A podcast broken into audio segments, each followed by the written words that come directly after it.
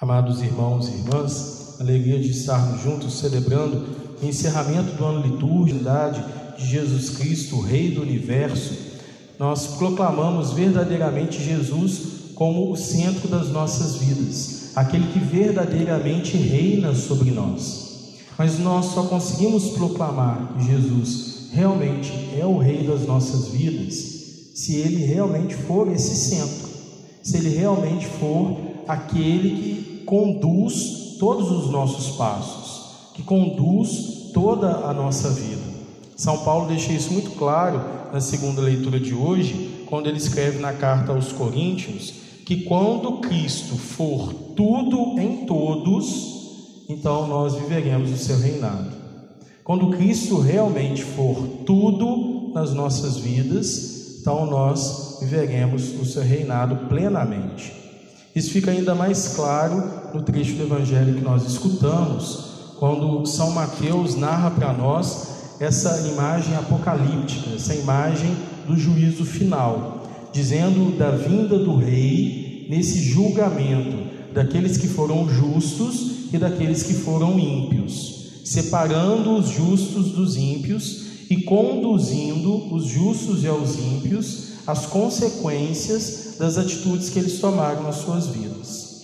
Jesus então diz que os justos são chamados, e ele então diz para eles: Vinde a mim, amados de meu Pai, porque eles viveram ao máximo a lei do amor, colocando Deus acima de todas as coisas e, amando ao próximo como a eles mesmos.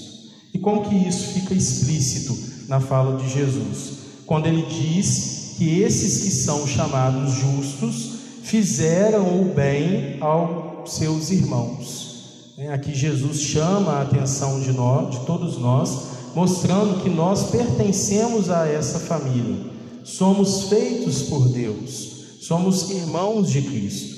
E todas as vezes em que os justos fizeram o bem a esses irmãos fizeram o bem, colocando realmente a lei do amor sobre todas as coisas, eles então conseguiram fazer o bem também ao próprio Cristo. Eles fizeram o bem, fazendo que verdadeiramente o Senhor fosse o centro das suas vidas. Então Jesus elenca as obras de misericórdia, dizendo todas as vezes em que ele teve fome, foi prisioneiro, em que ele teve alguma necessidade, visto o Cristo também nos nossos irmãos, e nós o socorremos. Depois, ele diz para os ímpios que eles irão responder às consequências das suas atitudes, porque ao contrário dos justos, eles não socorreram aos seus irmãos nos momentos de necessidade. Eles não agiram com misericórdia em todas essas situações em que eles deveriam ter agido com misericórdia. A pergunta dos ímpios é a mesma pergunta dos justos. Quando foi, Senhor, que nós te vimos nessa situação e não fizemos algo pelo Senhor e não te servimos?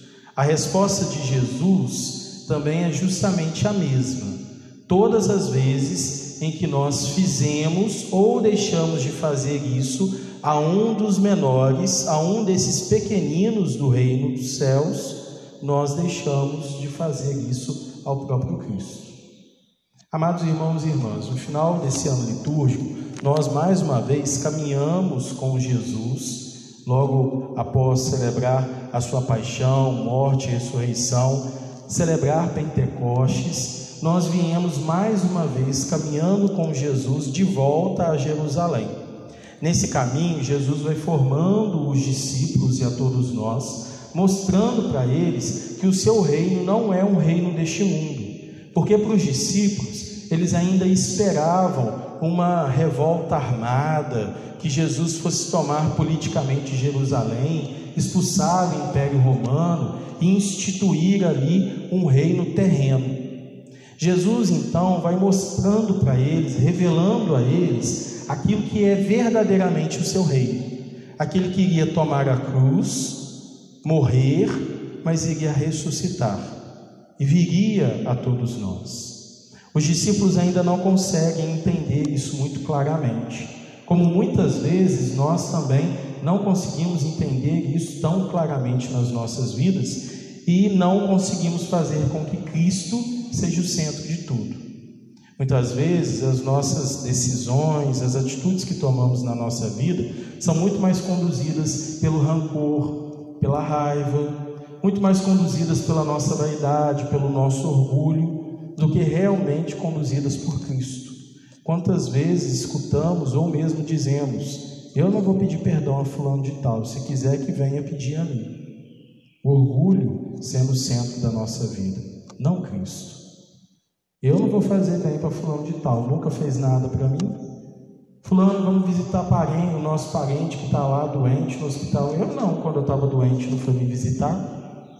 Nessas horas, fala muito mais alto, o centro da nossa vida é muito mais forte, não Cristo, mas o pecado. Conduz muito mais o nosso coração ao pecado do que o próprio Cristo.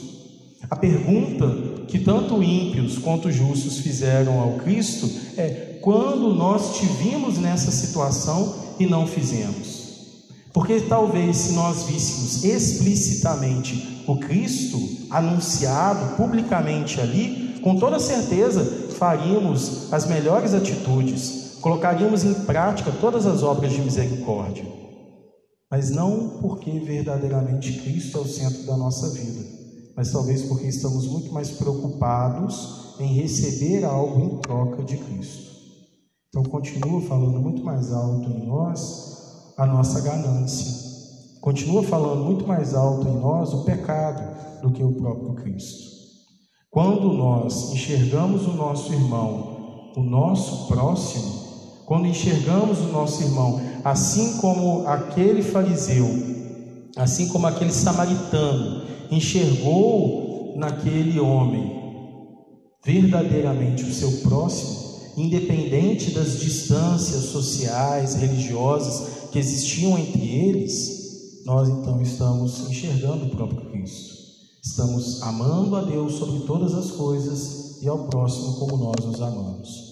Estamos então em consequência de colocar verdadeiramente em prática a palavra do Senhor nas nossas vidas, tendo Cristo como Rei dos nossos corações, Rei de toda a nossa vida e verdadeiramente conseguindo alcançar o reino dos céus.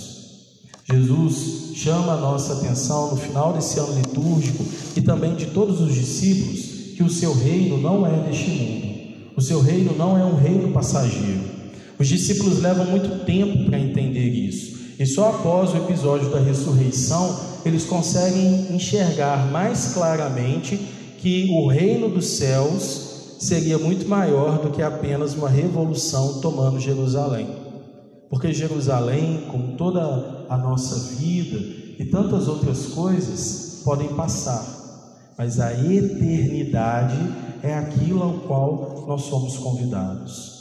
Construir cada dia mais, apoiados na graça de Deus, o caminho de santificação das nossas vidas. Esse é o convite que nós devemos responder com toda prontidão: sim, Senhor aqui estamos para segui-lo, nos convertendo constantemente, decidindo seguir a Cristo com totalidade, radicalidade da nossa vida e colocando em prática aquilo que nós aprendemos com Ele. Não apenas por interesse, mas verdadeiramente por uma conversão dos nossos corações.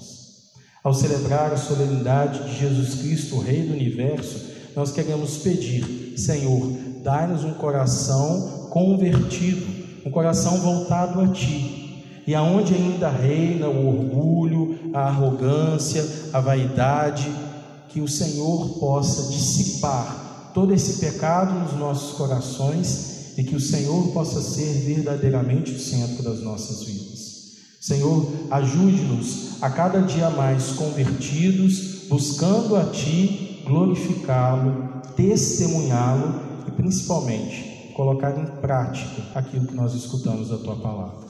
Em nome do Pai, do Filho e do Espírito Santo.